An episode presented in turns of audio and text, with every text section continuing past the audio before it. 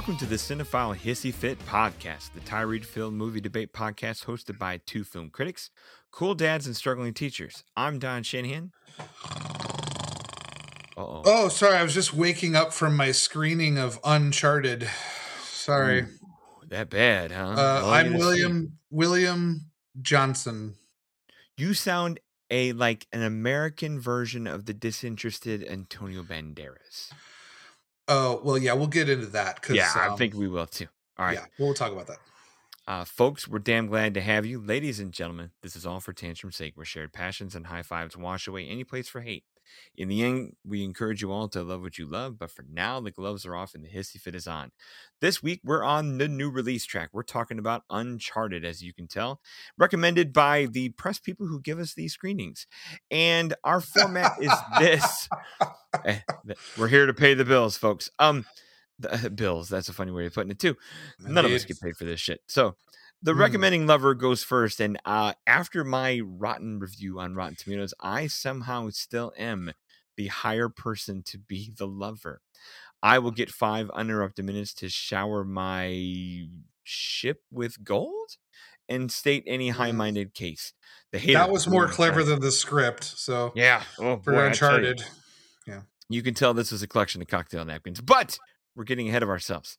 The hater, William Johnson, naturally will follow with his five uninterrupted minutes to, sh- uh, to present his counterpoints with any manner of intellectual scorched earth. Hopefully, he has a Zippo lighter that does a better job than the bit that this one does of camp lighting. Uh, how you reminded me of the classic scene with the lighter. Oh God, boy! Thanks they, for reminding me. They drill that into the ground, don't they? Man, folks, if you can't tell, we're gonna have a good show. After that, we're going to open it up to about 15 to 30 minutes of shared conversation where the hissy fit really gets chippy. So grab your non existent map, grab your non existent partner, get your Grecian formula in your hair to look as young as Mark Wahlberg, and let's go. Oh, I know. I know. So, Uncharted, and I have to go first here. All right. So, yeah.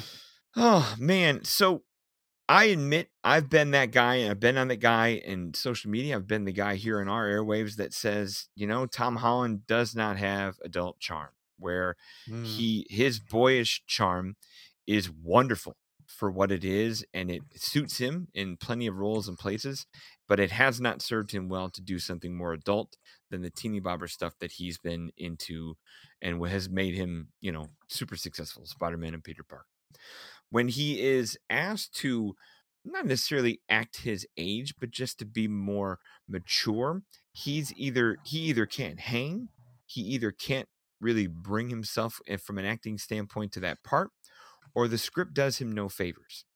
And he was my biggest fear walking into Uncharted. I'm sitting here. I mean, I don't know the video games. I'm not a gamer. I kind of did some YouTube digging of history, like, and I kind of did like the Jack Reacher thing. We're like, all right, what's the character description? And I look online and it's you know square jawed, good looking guy, five o'clock shadow, broad shouldered, buff dude. And I'm like, that ain't Tom Holland. You know, that's that's right there with Tom Cruise playing Jack Reacher, who's supposed to be a six foot five brick shithouse. But what keeps Tom Cruise decent in Jack Reacher and a little bit of Tom Holland decent in in Uncharted is barring the physical things or at least the physical differences in, from the outside, they can act the part that is required of them from whatever mentality standpoint or whatever man of action standpoint. And Tom Cruise, all five foot two of them or whatever the man is, kicks ass in Jack Reacher. And for the most part in Uncharted, Tom Holland, thanks to his extreme athleticism and his willingness to kind of get out there, smile and do stunts and have that boyish charm on, kind of pulls this off, at least from from an entertaining value. But man, oh man, while he's doing his level best to hey i can do this part i can do a franchise that's not spider-man and i can be a leading man in an adventure film. He gets saddled with a script and an ensemble that will not let people forget that he's young and boyish looking.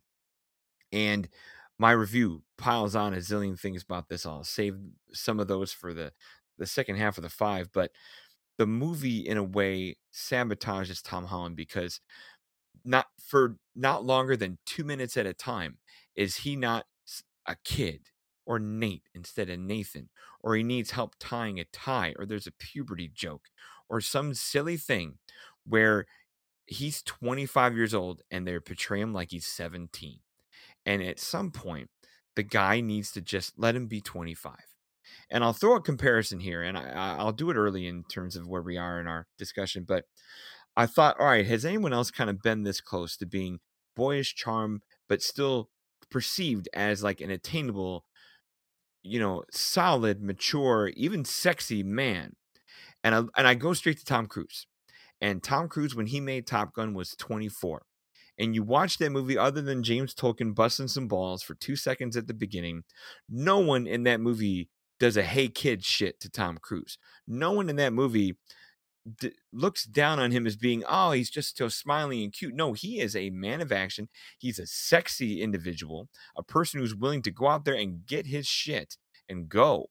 The movie is grants him that with a damn good script and serious adventure and stakes that put him in a place to succeed.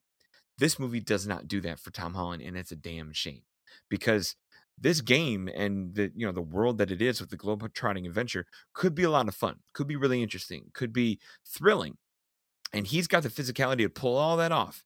And if you could shave all that dumb low hanging fruit of how young he looks, especially next to Mark Wahlberg, who at 50 isn't the 65 year old person that's supposed to be the Sully character, and of course has been attached to this movie for a decade.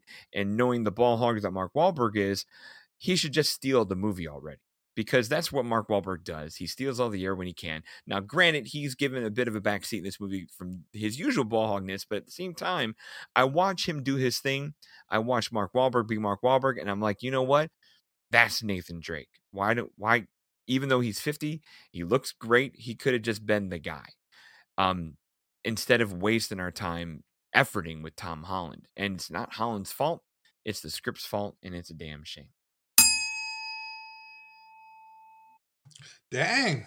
No, you know, this is going to be the weird part. Uh, let me get my stopwatch ready. I should have it up already because I've been uh, coaching track for the last week, and I've all I've used is the goddamn stopwatch app. But uh, all right, let's go. Five minutes. Um, this is going to be the weird part, folks, because um, as many of you know from prior episodes and things like that, uh, I'm a big Tom Holland defender. Our third episode of this podcast was about Cherry, which I defended. I thought it was excellent film.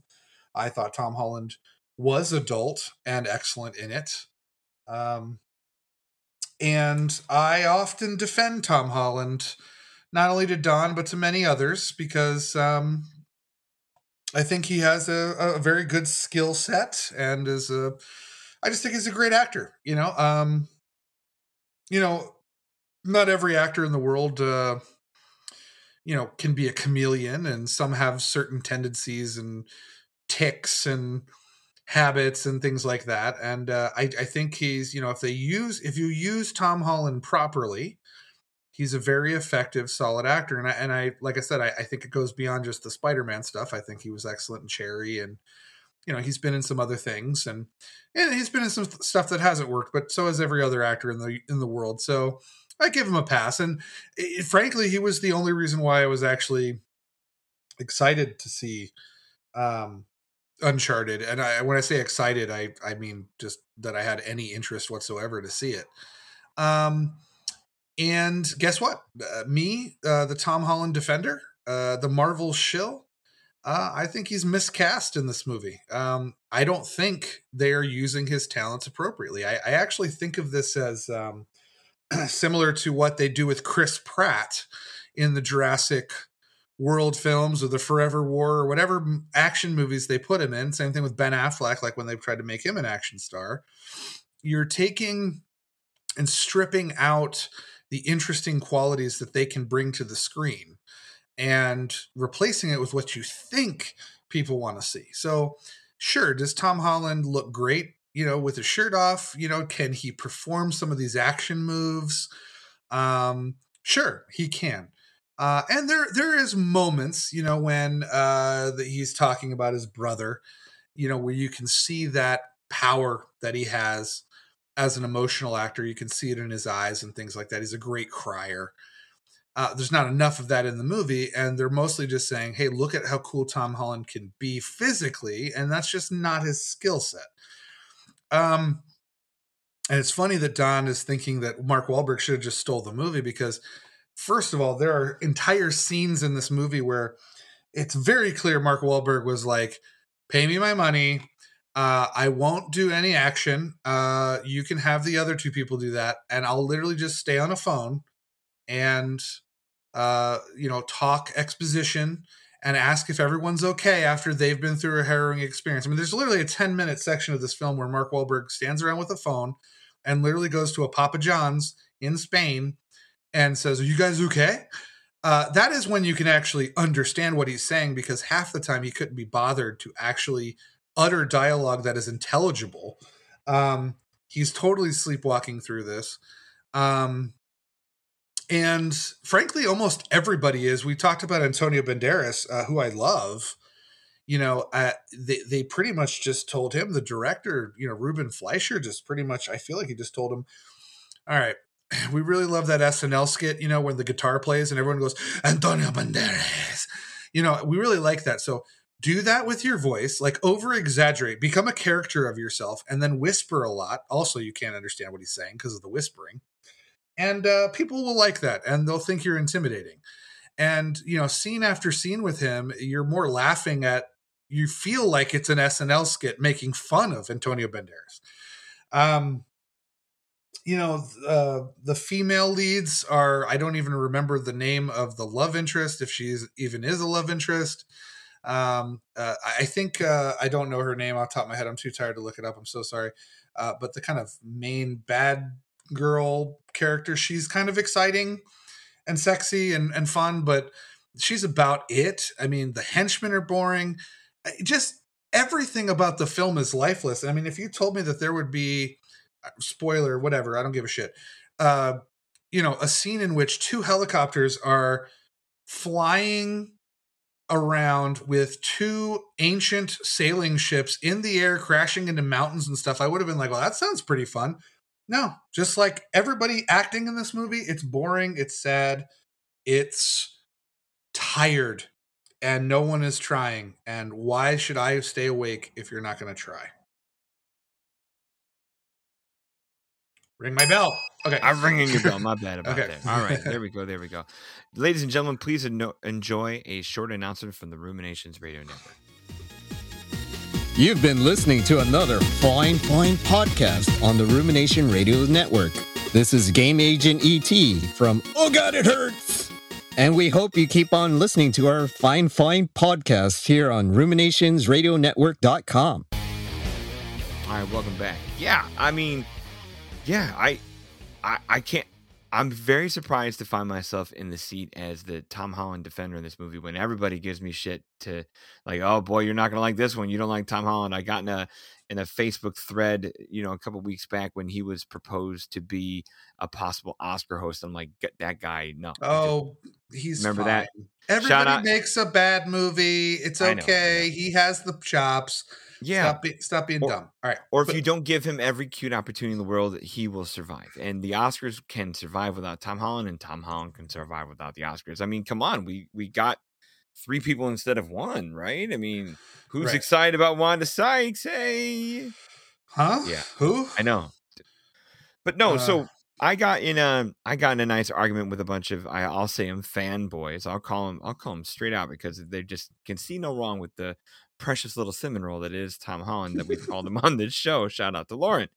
Um, Indeed. I just I I've said it before and I'll say it again. I I I don't see adult charm in this guy. At least not yet. Can he grow into it? Great, but at the same time, it, it's he eh, he obviously like you said skill set it's not quite there yet he's 25 he's still getting there some guys are late bloomers in that kind of way like the two spider-men that preceded him no. are late bloomers like no, Tobey no. Maguire didn't take a grown-up part for a good long time and it wasn't convincing in a grown-up part and even when he gets grown-up parts like the great gatsby is like a 40-year-old burnout remembering the old days like he's still the mumbly warbly you know Tobey Maguire so i as much as he I feel like doesn't have it.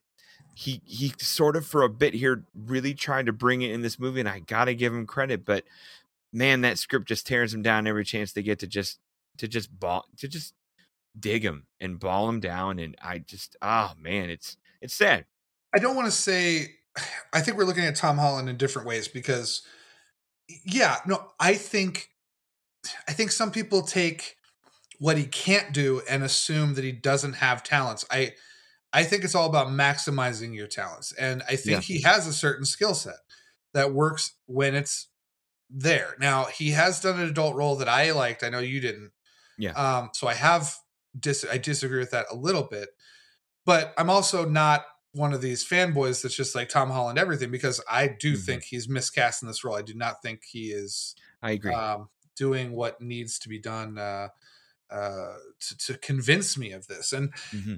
and it, it, you know, I don't think it's just um, Holland not doing a good job. I really think this film feels very phoned in uh, on a lot of stuff. I you know, it is a February release, and every now yeah. and then there's a hit in February, but like this just feels lazy. It feels. I'm not against CGI, but mm-hmm. You can just kind of tell when they're like, "Hey, we need a boat scene or something." Like yeah, it just yeah. it doesn't feel. You don't feel like there's any energy in this film. There's there's no energy. There's there is a um there is a scene on an airplane which I think has a mm-hmm. couple mm. of moments that are energizing, but for yeah. the most part, and this is what I was talking about with a couple of friends after the screening. Um, if you're gonna do a uh, a action scene in which you have cargo hanging off of mm. nets in the air on a huge plane, um, make sure that you do it better than my all-time favorite James Bond film, The Living Daylights. But the problem is, The Living Daylights it's not a problem. The reason why The Living Daylights is fucking awesome, not only because it's a great movie, but because it was a real plane in the yeah. sky with real stuntmen hanging off of huge pieces of of uh, you know stowage or whatever in mm-hmm, the middle mm-hmm. of the the sky, you know, thirty thousand yeah. feet up or whatever. Like the you know, like I said, I'm not anti CGI, but yeah. it just gets to a point where it's just kind of like you know, are we going to do this or not? And it, it, just feels like they just were like, you know what, we can, we can do it, but it's not going to look great. And do they really care? The kid, the girls are just going to come and some guys yeah. to see him with his shirt off. And that's, I know. It just, eh, yeah. But I mean, what do you think about the performances? Because I, you, you seem to like Mark Wahlberg in this. I, I really think I, he's no, doing I, the money I'm, picture. No, I'm not a. I, I think he's being lazy. The, the sequence you're talking about, where he's the the guy on the phone steering things around, and like I said, I lost track of how many times it's like, "What's going on?" You know, like it's yeah. still Wahlberg being Wahlberg, and this is him mailing it in. Eh, I feel like this is him collecting the paycheck he feels like he earned for being attached to this role for ten years and never getting the chance to do the real thing. I feel like with a different script, I do think the real Mark Wahlberg could stand up and do this movie. The problem is we've seen Mark Wahlberg kind of do movies like this, maybe not the treasure hunting variety, but the right. I'm going to be the centerpiece of everything ass kicking wise, where this would just be another Mark Wahlberg movie if Tom Holland wasn't here and this was 10 years earlier. Um, it, it would work because Mark fits that part, but at the same time, we would, we would be, we would be, we wouldn't have gotten Tom Holland. And I think the guy tries and, and, and he's got the physical tools when he's you know flipping and doing the parkour and all that like i know that's about the the lowest end of practical effects that are in this movie where if i'm a cinema sins person you know counting no. the flaws in mstk 3000 like you, mm-hmm. the sequence you're talking about with the plane like a guy could not physically whatsoever jump back forward from dangling pack to dangling pack as soon as you let go the fucking wind would take you to Switzerland. Well, uh, well yeah, but it looks also... great that he can like hurdle dudes and things to get back to the plane. Yeah, just dumb. Well, but there's also a scene like where this, par for the course. So in that scene, there's also a scene where two characters who are, mind you, falling from the sky in a giant automobile yeah. are having oh, a yeah. discussion. Yeah. Uh, like like the girl is opens the door mind you, opens the door while the, the car and she leans over to Tom Holland, who's on the hood, and they have a conversation. And I'm like, wait a minute. You're Bitch falling from you're, you're literally falling to your death, and you guys are having one of those like, hey, what are you doing here conversations. Yeah. It's like, you know, it was it's And that car would be bizarre. twirling in a like a whirling dervish Yeah. Like there's no way Yeah. it would just kind of free fall and float like a fat guy in a parachute. Not a chance.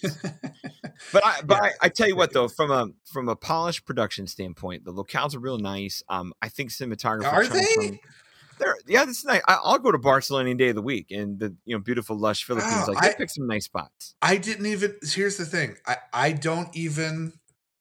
I was. I, I felt it was so lazy that they didn't even do like establishing shots to let you know where they Oh. are. Like I'm, I honestly okay thought they were. we've seen it a thousand times, and you I'm get the big saying, Barcelona I- basilica and all that. Like it's all there. I honestly felt like they were anywhere. I, I Yeah. you could have told me Wow. they filmed all the Spain all the Spain Yeah. stuff on a green screen. I would have believed you. I got They- no sense that they were in Spain.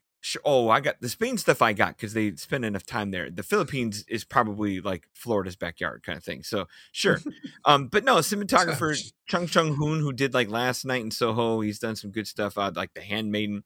Like I, I, I'll tip my hat to like the, the action that isn't like, it's pretty got some visual stability where it's not herky jerky shaky cam of like Michael Bay and all that. Like it's, it's crisp, it's bright, it's fake, but at least it's, at least I'm not, yeah, puking my guts out trying to watch a movie or keep up, or it's not hyper cutted to the point where we can't tell it's people out there and all that. So, but no, a lot of it Mhm. still feels mailed in. Like composer uh, Ramin Djawadi, who did Iron Man and stuff like, I, I, I couldn't hum you a note of this score if there No. was any kind of adventure level fun there. Um, Stuntworks, all right. I, I, I'll tip my hat to that. I think that's Matrix I Resur- Resurrections team and all that. But um, Yeah, terrible. Their stunts were terrible in that movie. the parkour ter- part I can I can roll with a little bit. What parkour? I, I that was like you're Or- not telling me that half the time that was just a CGI dude. Like that's just Oh, no, I think- like. I think you got something in there on that for the for the Barcelona stuff, and then some of the ship battle Oh. fight stuff is the plane the plane stuff where you can't put a person. That's some CGI hokey or green screen hokiness. But Well, I- the, the ladies were all- the ladies were all right. Um, the characters you're thinking of, uh, Jo Braddock is the hired muscle I villain. That's Tati Gabrielle. She's a TV star. Then Oh, you she have is? Oh. then you have Chloe Frazer, who's kind of the tweener, flip flopping betrayer person. She is a love interest in the Uncharted world of things, or at least a future possible love interest. And Sophia Ali of Grey's Anatomy kind of plays her. They're nice little parts, but neither one of them, like going back to the Holland stuff, like look at Tom as anything attainable. Like he's like a little a little boy who writes you notes in algebra class. Like that's what they that's what they think of him as. Like I Mhm. wish that I'm not to say th- this doesn't have to be James Bond where he beds two women before the end of the movie, but it'd be nice if he like had any smolder given to him other than the shirt off stuff. But it's but this is more like cute boy in gym class shirt off than it is like fuck me eyes Tom Cruise Top Gun shirt off stuff. Yeah, So there's no chemistry between No, the, the none. leads at all. I, you know, you're mentioning all this stuff, and, and I'm not trying to be like negative. I'm just, Sure. I didn't notice the stunts because I just felt like none of this was real. Like there was just no. I can I, understand that. I, I think I didn't notice the stunts because I just was never engaged. Everything feels very flat in this movie. I Mm. don't know how to describe it. It's just I- I never got a sense of wonder. I never got a sense of Yeah. adventure. I, I just I really just felt like these were people just doing the bare minimum to sell a Mhm. bad script. I it just it never connected with me. I, I never Yeah. got any effort out of this or energy from this at all. It felt very flat. Yeah. And uh, so maybe there is some good work there that maybe I'm overseeing, but I, I literally spent uh, half the time like thinking of other stuff. I mean, hate Sure. to bring Ja- James Bond again, but you know, talking about Good point. parkour. I mean, Casino Royale for God's sake. I mean, why even try parkour after that movie? I mean, Oh, because know. parkour at that point was already kind of on the Mhm. the edge of being cool. So, Right. I mean, and they just they went off with a bang. I mean, because Casino Royale's probably got True. one of the greatest action sequences ever in there. So it's, I don't know. It's just like eh, it's. One- agree with it you just feels. It just feels There's like they're. there's not a sequence of this movie that can hold a torch to a Bourne movie, a Mission Impossible movie, a Bond movie, where you're right. Nothing, nothing is so kinetically crazy that you're like that. Your your eyes pop out of your head in terms of like fer- ferociousness of action or things like that. And even the wonder part, like those spoiler alert that they find Magellan ships in his gold, and that should be a Goonies times two moment at the end of the movie where the ships are there and you're like, holy shit, there's two of them, and it's all this stuff, and and then yeah, Djawadi's score does nothing. The the characters kind of Nope. stroll up there. If we're like I said, if we're playing the science people, none of those ships, sh- you know, exposed to the elements should even be standing. So and Mhm, let alone mhm. something you can strap to some helicopters and go play chase with. So yeah, it, it, Yeah. that should be wonder and that should be cool, and and it yeah, it kind of isn't.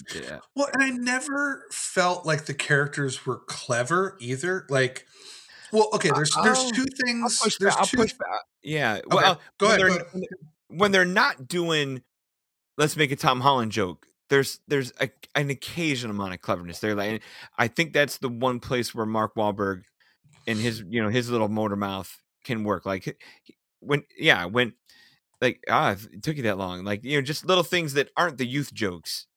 Wahlberg's Mhm. got okay little cadence there.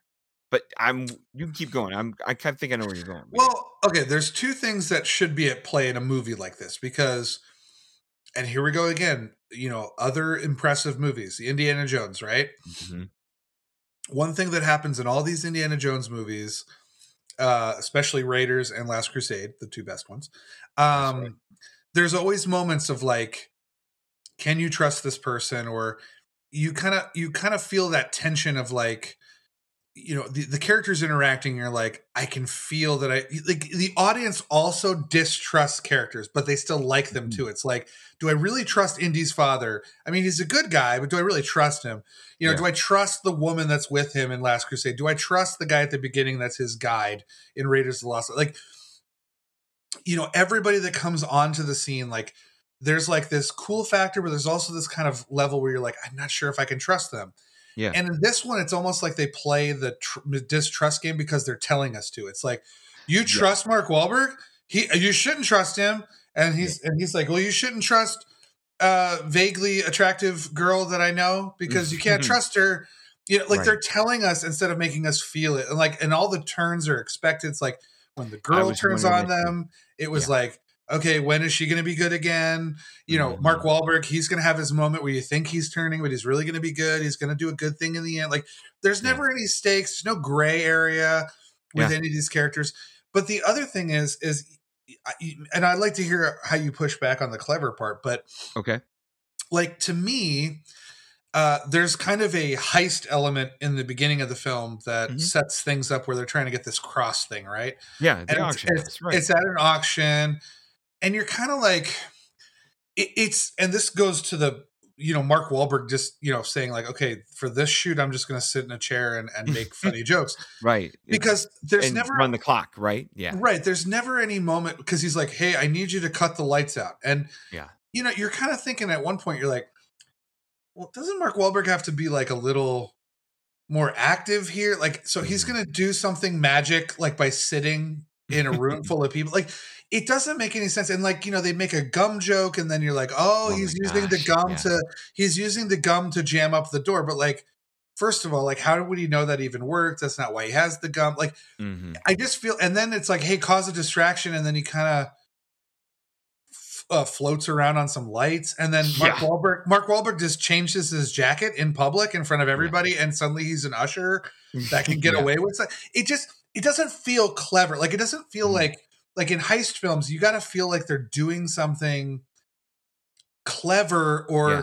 There's a sense of danger. It's like he gets away with it so easy, and there's really no skill to it. It's all luck and happenstance, and it just it doesn't feel very interesting. And and then you know, like I said, I didn't even notice the parkour because I was just like, oh, it's just a chase sequence, you Mhm. know. Uh, and it just it all. And then I think of Last Crusade when I think of look. I'm talking about another atrocity, uh, Ready Player One, right? All right. one one of the big uh discoveries in that movie is that the the kid or whatever goes underneath the the racing hmm hmm you know play, playground or whatever and that's the big mystery is you know oh you got to go under it you know? And and to me it's kind of like you've got you've got what 6 billion people that use computers in this world and not one person could figure that out.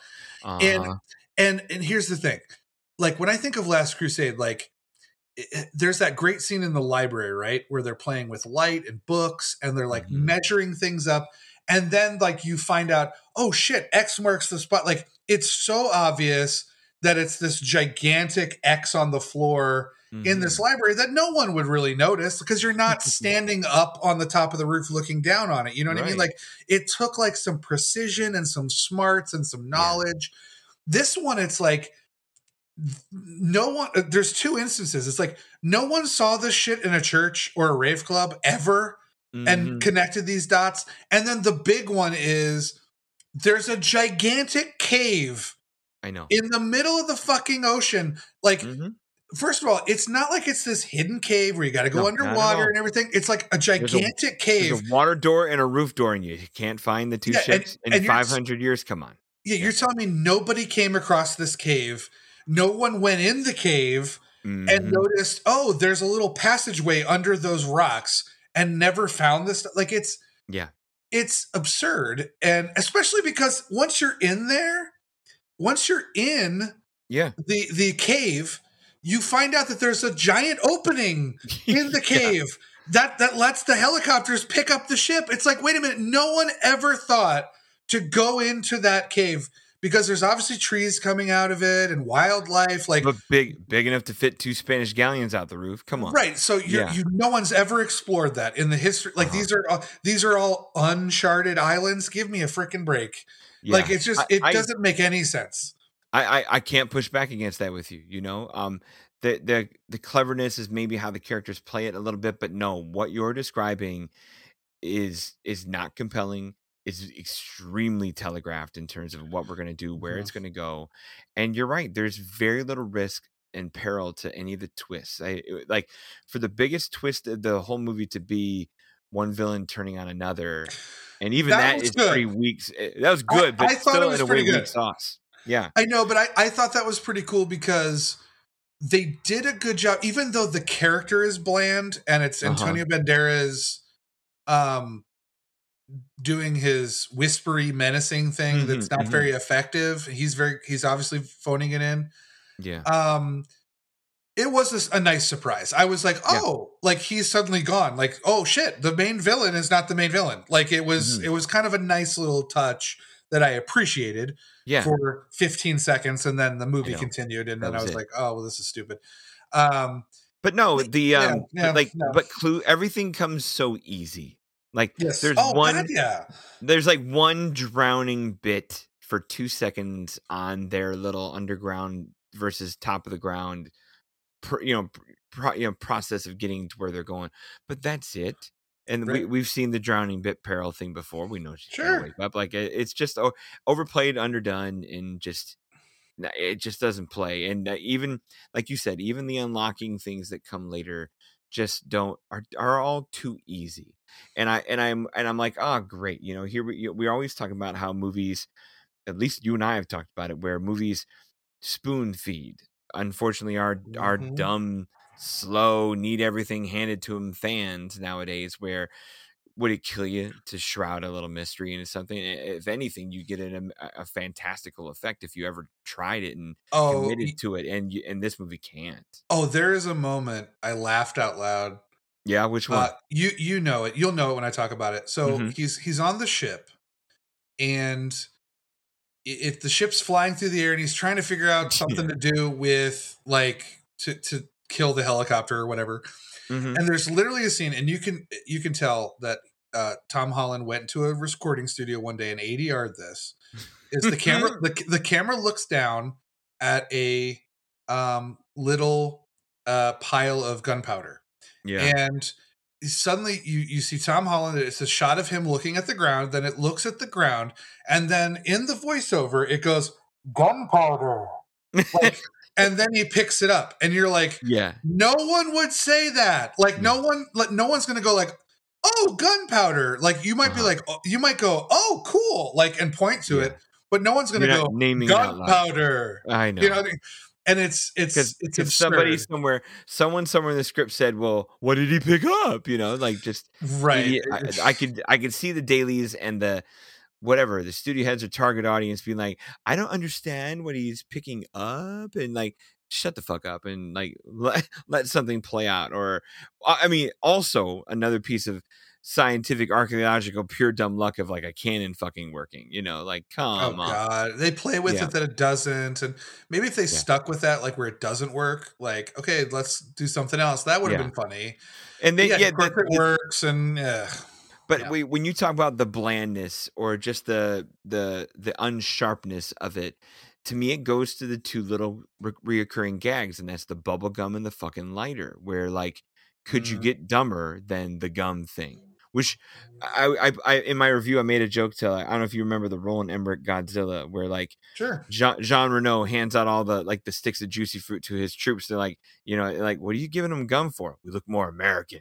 And like they get to the secure, they get to the security checkpoint, and all the all the whatever this country, I think it's France, that Jean Reno and all the people they're from, mm-hmm. they're all like, you know, gum gum chomping American soldiers with their guns in their hands and their helmets on, and like it works for that little bit and gag in a monster movie. Jesus. in this movie it's like what's with the gum? And like like you said how would you know to use it? And then there's like why don't you put it in your martinis like maybe i will. Like dude the gum like you, you just you just don't look slick with the gum Yeah, and then the lighter Yeah. thing doesn't look slick like you you know if you're gonna do the lighter thing you gotta like the lighter should be a cool thing like it it, it always works because it's your brother's lighter like it's just a another just one two more bits of things that just ah just There's a lot of bits reduce in this Tom movie. Holland's character you know there's a lot of bits in this movie that do not work. Like, well, uh, and to talk about the lighter thing, I I probably Mhm. pissed off some people nearby. It wasn't a very packed press screening, thankfully. It's a yeah but but I was sitting next to a couple people and I uh, he's messing with the lighter in one scene and I I loudly whispered so everyone could hear me to my friend Collins. I went, I wonder if this will come into play later. Like you know what I mean? Like, it's- right it'll it's light too- when it needs to Shit, it's yeah. too obvious. And then the other Uh-huh. one was the app thing. I was like, okay, he'll find him because oh of the app because he Uh-huh. mentions you keep all your apps open. you know what I mean? Like also so over over over telling everything Right. And there's Yeah. a lot of bits. There's like a bit with a cat, which is unfunny. There's a bit Mhm. about the gum. The gum thing keeps coming up. Like at, at I one know. point at the get it. end, yeah, at the one point at the end, Tom Holland's like, I'm gonna give you my last piece of gum. And Mark Wahlberg's like throwing it out the window like he's disgusted with gum because it's such a stupid thing to be to like It gum. stupid And I'm like, what? Like, who gives a fuck? Like, like it's just it's so Ah. weird. Yeah. And eh, I just yeah, the It's- cat thing doesn't make sense. And no there's cat thing doesn't make sense either that's a wasted thing uh-huh Yeah, It- and, it's yeah, and everything's plot convenience because uh, Oh, yes. when, when they have one of the by the way, this makes no fucking sense. Uh, when they have to go to the Papa John's Oh, in Spain and they've got a glass covered uh you know part of how to get into this place or whatever yeah which is ridiculous because if they if they're putting modern buildings in here you figure they're going to go behind a wall and put some plumbing in or something no and shit find right the secret hatch but whatever yeah you know, he shoots it like four times, throws a chair at it, it doesn't break. Mhm. But then, like in the fight scene, right before everyone's about to drown, he throws the girl into it, and Oh, of course, no. her body That shatters the glass. yeah like- bullshit It's Uh-huh. it's just silly. It it just it, everything's for convenience sake. Mhm. Everything is, and like you said, telegraphed is the right word. This yeah this yeah. shouldn't be called Uncharted. It should be called telegraphed. Yeah. That's what it is because everything is predictable. Um, I will say in its favor, one thing that I thought was pretty neat was that you don't find the brother in this one. I know they're trying to No, set up for a sequel, but I man, I tell you, I was waiting for that shoe to drop too. Man, yeah, oh I'm I, was expecting the entire movie for the brother to pop out at the end and be like, I've been here the whole time, you know, like or whatever. And they didn't do like, that. And like I the think that's a Grail Knight touch. waiting on Magellan's deck, like, hey, you finally got here, little bro. I Yeah, was no, that was stupid like that too. Yeah, I also was expecting when we met Mark Wahlberg, I was thinking because the brother was gone for so long that maybe that would be the twist is that Mark Mhm. Wahlberg is the brother, but then Yeah. I realized that would be he, however, I didn't feel bad for thinking how illogical that is because this entire movie is illogical in itself. So it could be Wouldn't put something it past him. right? wouldn't put it past them. Yeah, exactly. So I don't know. Like eh, we were coming up with all these better movies, but I mean, we've seen Mhm. plenty of films that you know have elements of famous films that come before it and we don't think about the other films because there's either Mhm. like a level of craftsmanship or energy or Right. a, a fresh take on this one it i literally feel like with the direction of this it just feels like they were just like hey we've got oh hey we cut the budget down a little bit we only got eight hours to shoot today instead of 10 hmm what's the fastest way we can direct this Yeah. Oh, you got gum and a cat. I can work with it. Let's go. It- know? yeah, there's there's Yeah. something so lazy about it. It's just like there's no attempt at any point to you know be like, "Oh, they they they did that scene from Indiana Jones but better for for Mhm. they did it for the 21st Yeah. century." You know? Yeah, It and just- we it- we said yeah. it earlier. Nothing in here is better than a Bourne movie, a Mission Impossible movie, or a Bond movie. And you kind of need to at least flirt with being cooler and better if you're gonna if you're trying to draw an audience or be taken seriously, and you just can't. Yeah, and uh, that comes down to I mean, I shouldn't say it has to be rated R or something because Indiana Jones is not rated R and uh uh, The- the, the Bond game films aren't rated. R. You know, Yeah. uh, is the game? I, I don't know anything about the games. What there's do you know enough. about the games? There's enough violence in there. I mean, I, I took a YouTube two YouTube primers yesterday before the screening, and that's Oh, as far as really? got where where dudes Shit. are cussing and and people are cussing and, and shooting each other in bloody, you know, headshot kind of ways. Where it Hmm. could get more violent than this little cupcake match. Yeah, for sure. What do you think then, Uh-huh. since you are more of an expert than I am on it, Cool. just watching two videos, right. because I know nothing about it. All I know is I've seen some screenshots and I know that a lot of people were petitioning for Nathan Fillion to be this character. Yeah. I know that. So I kind of know what he looks like, like his video game visage, Mm-hmm. but I don't know anything about the gameplay, any of the story. Like, how Yeah. does Tom give you- Holland rank? I'll give you a character description here. So, character description: Caucasian male, dark brown. Uh, here, hold on. Let me get back to the rest. of it. Caucasian male, dark brown hair, eyes that have changed throughout the games. Whatever, Belina grew. Um, about tan, five eleven. Um, Mm, maybe as mm. tall as six two in another game. Face is square and angular with a cleft chin and squinty eyes. Hair is short and spiky, five o'clock shadow. Personality wise, dry humor even in dangerous situation. Sarcasm is kind of a slight front for what is a dark past behind him. Um, self-educated in history and languages. Um, you know, uh, can let his emotions get the best of him, especially in times of great stress when things don't go well for him. Unable to remove his obsession with treasure hunting. Da da da da da. Like that's No, miscast, miscast all Yeah. the way. I don't That's- even have to see the visual because No, if you go look at a picture, and unfortunately, it is a uh, Nathan Fillion's wit with you know, Mark Wahlberg's looks. It, it really is that. Like You this know, is and- Scott Eastwood.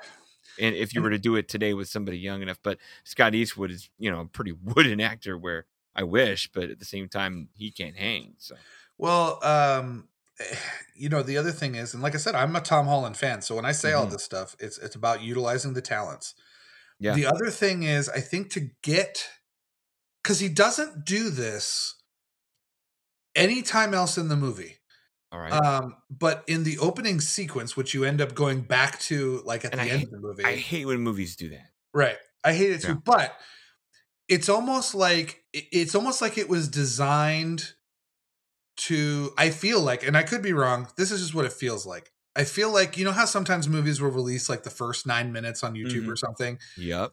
I feel like they did this, they reshot it or redid some audio or something to have that purpose because Tom Holland is doing the Peter Parker in that scene. Yes, he. Um, he's going, Oh, sorry, I didn't mean to do that, sir. Oh, Mhm. Oh, he never does that again. Like he never does that throughout the rest of the movie. He's always kind of, and I say this in terms of how he's trying to act in this, Yeah. and it's not coming off very well. But he's he's pretty cool and collected in the movie. Like his character, like he's not like, oh, sorry, Mister Stark. You know, Yeah. like that's what he does in that opening sequence. It's really off putting. And I remember I Mhm. was like, because he starts his first line of dialogue goes, "Oh crap." And Yeah. then he's like, "Oh, sorry, it was an accident. I, it's just, yeah." yeah. And. I was like, the the blather and the dither of the young kid. yeah, and I I'm know. like, wait a minute, this is Peter Parker. Like, are you trying to Oh. get that audience in? Because as soon Yeah, as that opening sequence they are too. They're they're right on the heels of Big Hit. That you know they are. well, no, but what I'm saying is, I feel like they did that scene that way only to promote the movie. I agree. Like, it, it feels like a like a marketing thing. Yeah, like it's like, hey, we'll release the first nine minutes of the movie. Everyone will see that it's Tom Holland being Peter Parker with Mhm. funny stunts and action. He's going, "Oh, sorry," and then and then we'll get to the real character once people check Right. into the movie. Because yeah, he's never like that again. The whole But movie. I but I admit the cool and calm and collected version of him that is the man of action gave me hope. Like, hey, he Hmm. could maybe hang here until everyone like I said, until everyone else dogs. Well, eh, you know, maybe with every with not- every dumb joke in the world of the kid stuff and the eh, puberty jokes, like eh, all the things listed earlier. and I know this isn't like a great comparison, but like there are phases to people's career. I mean, That's right. like okay, so one person I think of a lot because they went through a complete 180 in terms of what they were doing in their projects is Hugh Grant. That's Okay. right. So Hugh Grant was the dopey, uh, stumbling, bumbling goofball, right? That's right. And he wrote that for a long time. And then suddenly, like, you know, I, I don't know, we're talking 2002. So, you know, he had hit his, what, his prime, what, mid 90s? You know, he was doing that yeah, thing. Notting Hill. Yeah, mid to late nineties, you bet. Yeah. And then he does About a Boy. And suddenly he realizes, holy shit, I've actually got a pretty caustic wit and I can be Right. an asshole.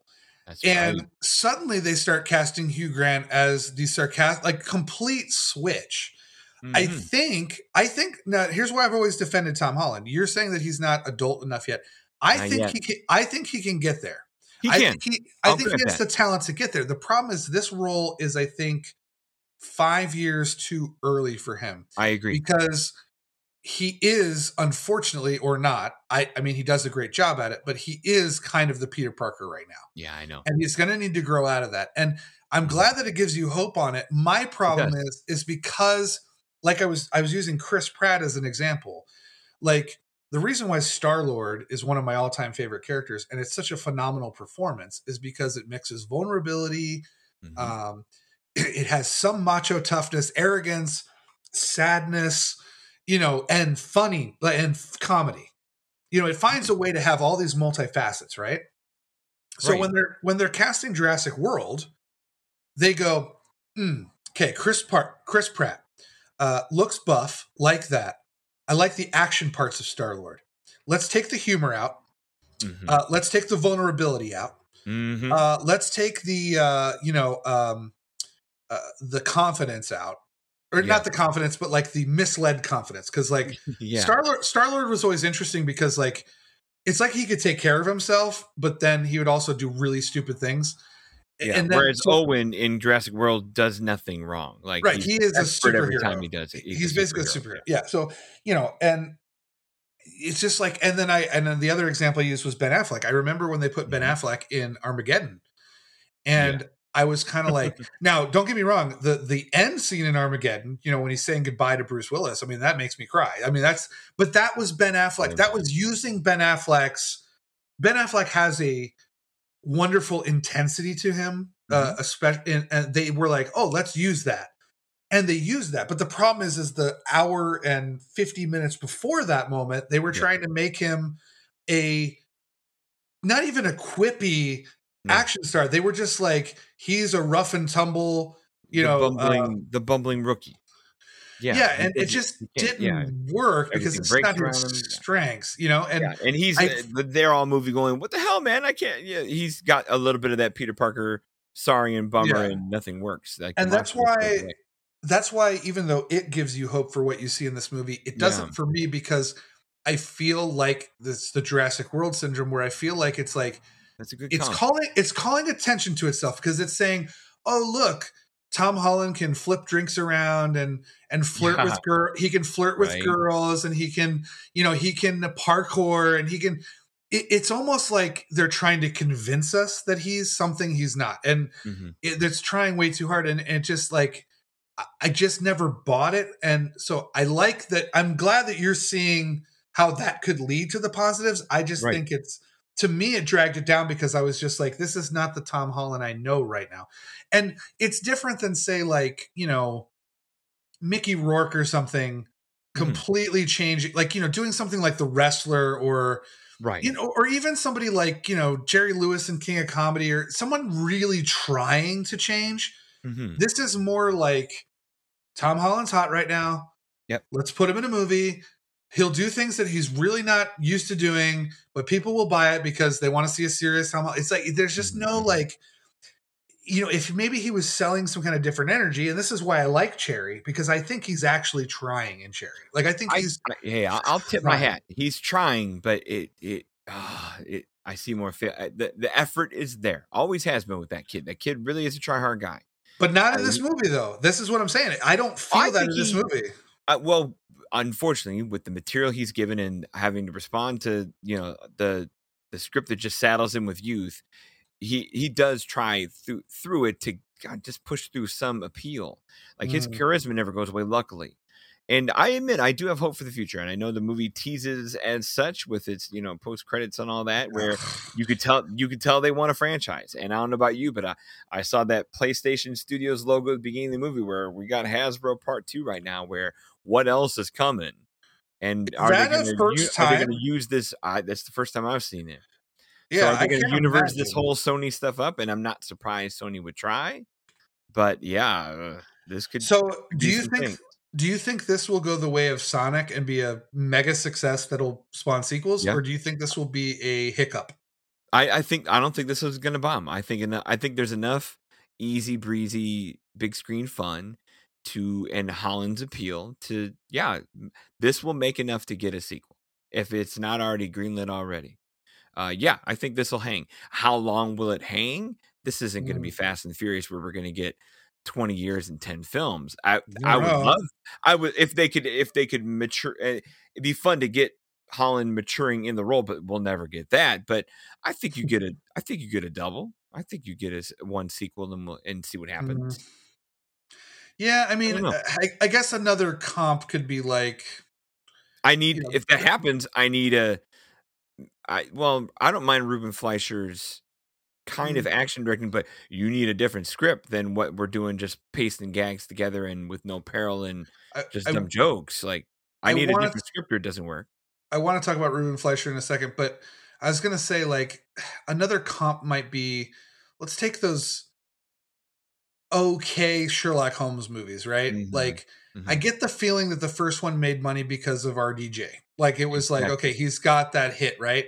Yeah. So, and then it made a sequel, and then we're never hearing about that thing again. I can totally That's see right. that happening with this Yeah, one. yeah. Like it's like It'll it's gonna make it. enough money, and then it'll I'll make a sequel, and then sequel, and Yeah. that one will be gaudier than this one, and we'll all be like, "Oh, okay, that's too much." And you did. or another video game one like the uh, Angelina Jolie Tomb Raiders. You know, the first one, she was such a big name at that time. The first one made a lot of money. Just they made a her. sequel that no one saw, and then it had to be rebooted like 15 years Yeah. later. So I can see it going down that path more than like that Fast and the Furious path. But um, but uh, real quick about Ruben Fleischer, um, I've seen. You know, I've seen Venom. Obviously, I've seen Mhm. Zombieland. I haven't Yeah. seen a couple of the other ones. Um, there is kind of a visual staticness that I can't explain. Like, if you put this movie Mm-hmm. up next to Venom and Zombieland, they kind of have that same Well, veneer to them. yeah, you know what I mean? I Yeah. do. It's like the action, the action, and like the the balance between keeping things moving and then let's slow down and have a little sidebar of silliness. And Venom has its sidebars of silliness, but then it's action that is nothing's like you said, a little bland, a little too easy, nothing really Right. operatic enough to pop your eyes out. And then the Zombieland quotient I see in this movie is the over exposition. You know, Right, we're we're we're a narrator short of it being Zombieland again because I'm waiting for Jesse Eisenberg just to tell me every little thing about what Jesse Eisenberg thinks. Whereas I was waiting for that in this, like, oh great, is Holland gonna? Especially when where he's falling in the beginning of the movie, I'm like, let me tell you how I got in this situation. You know, like I was waiting for a voiceover. Like, oh shit. Well, and and and the reason why I bring this up is because I wonder if this was handled by a different director. Because it, to me, like I like uh, Venom: Let There Be Carnage. I I enjoyed the movie, and I enjoyed it on a visual level because I think the director Andy Serkis there you go. had a completely different approach to how mm-hmm. to do the visuals and how to do the action I agree with that. and he he and he added a little bit more manic energy he added some like it wasn't so static and even if the movie doesn't work for people i think that the movie has kind of a madcap energy that the first one doesn't and none of ruben fleischer's films really have so i wonder agree. if uncharted maybe the script won't get any better, but I wonder if visually the movie would have more excitement if someone else directed. Yeah. it. you know what I mean. I I, don't know. I don't know. I, I should look up the budget of this thing, but I'm pretty sure because of the long developmental hell it took to get here, I'm sure this movie wasn't cheap. But at the same time, is there room to blow it up? Uh, It looks well, cheap. you know though. what? You know, comparatively to today's movies, a a 120 million dollar budgeted special effects action adventure counts today as cheap. Where if this is a big hit and they throw two hundo at it, you're gonna get a bigger, louder, maybe slicker thing. But Well, here's it'll here's get a there, good. but we'll see. Well, here's a look. I just looked it up. I mean, who knows how accurate this is, but it says 120 million, right? Right. So Venom: Let There Be Carnage, which we said is a different director, was Mm-hmm. 110. So it's 10 million less, Modest, and it right? it seems more. It feels like the money's there. Like this one really feels true. like That's true. Even down to the marketing. I know this That's seems like kind of a. I know it seems like kind of a a cheap thing to make fun of right now. The whole Bruce Willis thing. But if if you popped this poster, Mhm. um, and it wasn't Tom Holland, but everybody else, it was Antonio Banderas, Mark Wahlberg, whatever. Uh, maybe take Tom Holland out, put a different actor in. If you just pasted that Uncharted poster on a red box at a Mhm. Walgreens, you would I would have been convinced this was just a, you know, Yeah. cheapy VOD. Like Yeah. it, it doesn't like you don't feel the budget because it, just Right. it feels like people playing computer games. It just doesn't Yeah. feel real or anything. and Yeah. you said it earlier on the screen like what what uh, not just like you're talking about locations being utilized to their fullest or that boat stuff and the the island stuff could be anywhere likely not the philippines whereas a genuine like mission impossible movie or a bond movie would take you to a legitimate place and show the fuck out of it off in a Oh, yeah. gorgeous way like you'd see the money you'd see the decadence on screen and you're right there's not there's not much of that here um uh, maybe that's budget restrictions maybe that's but i think it's more lack of lack of originality lack of depth lack, lack of effort we've said it so yeah Yeah, I think.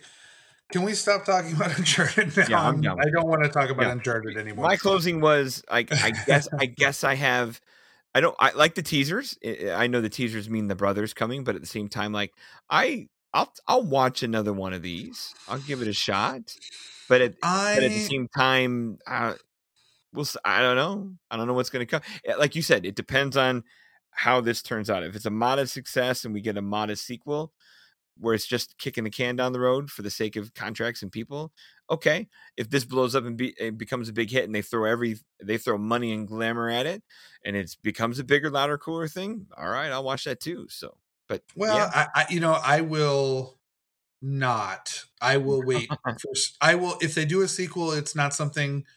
If I get a press screening to it, sure I'll go because I don't have to pay for it.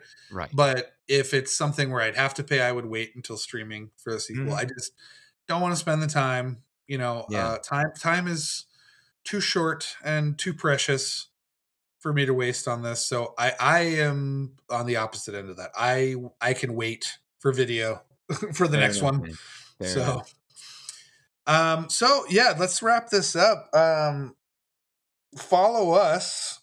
We're we're so excited about Uncharted. Um uh, by the way, my Letterboxd review uh, was uh, more like unfarted. Am I right? Uh, that's all I could come up with. so. my my good one was uh what was my little Rotten Tomatoes line? Uh I got it right here. Uh what should be the second coming of Indiana Jones comes off more like a graduation and gender swap of Dora the Explorer. Holy shit! Wow. And Yeah. Dora the Explorer, the movie was actually pretty good, but we that was good compared to this. I'd watch I that. laughed- I laughed my ass off in that Right. movie. Uh, anyways, sorry. Okay, follow us on Twitter at Cinephile Fit and on Facebook at Cinephile Hissy Fit Podcast. Also, find us both on Letterboxd. Thank you so much for your captive audience and social media participation. Cinephile Hissy Fit is a 25YL media podcast, and import- most importantly, it's brought to you by RuminationsRadioNetwork.com. Thank you, Mitch. Please visit, rate, review, and subscribe. We are also on Rotten Tomatoes. If you enjoyed this show, uh, oh wait, I, I can see you editing the document as I as I say this. Um, not only are we on Rotten Tomatoes, but we are on the new Banana Meter as well. So check that out. Uh, it's a new thing going around. It's gaining a lot of steam. Um, it's kind of like a nice alternative. I think it gives a little bit more exclusivity to different brands of people. Yeah. You know, uh, Yeah, in terms of podcasters and people who would normally not be on big outlets for Rotten Tomatoes. Yeah. Yeah. So Banana Meter is also cool to check out as well. Uh, if you enjoyed this show, Ruminations Radio Network has more where that came from. We have a lot of great programs on here, um, lots of interesting hosts, cool stuff. Um, our show and others are available on iTunes, Spotify, and anywhere you find your favorite podcasts.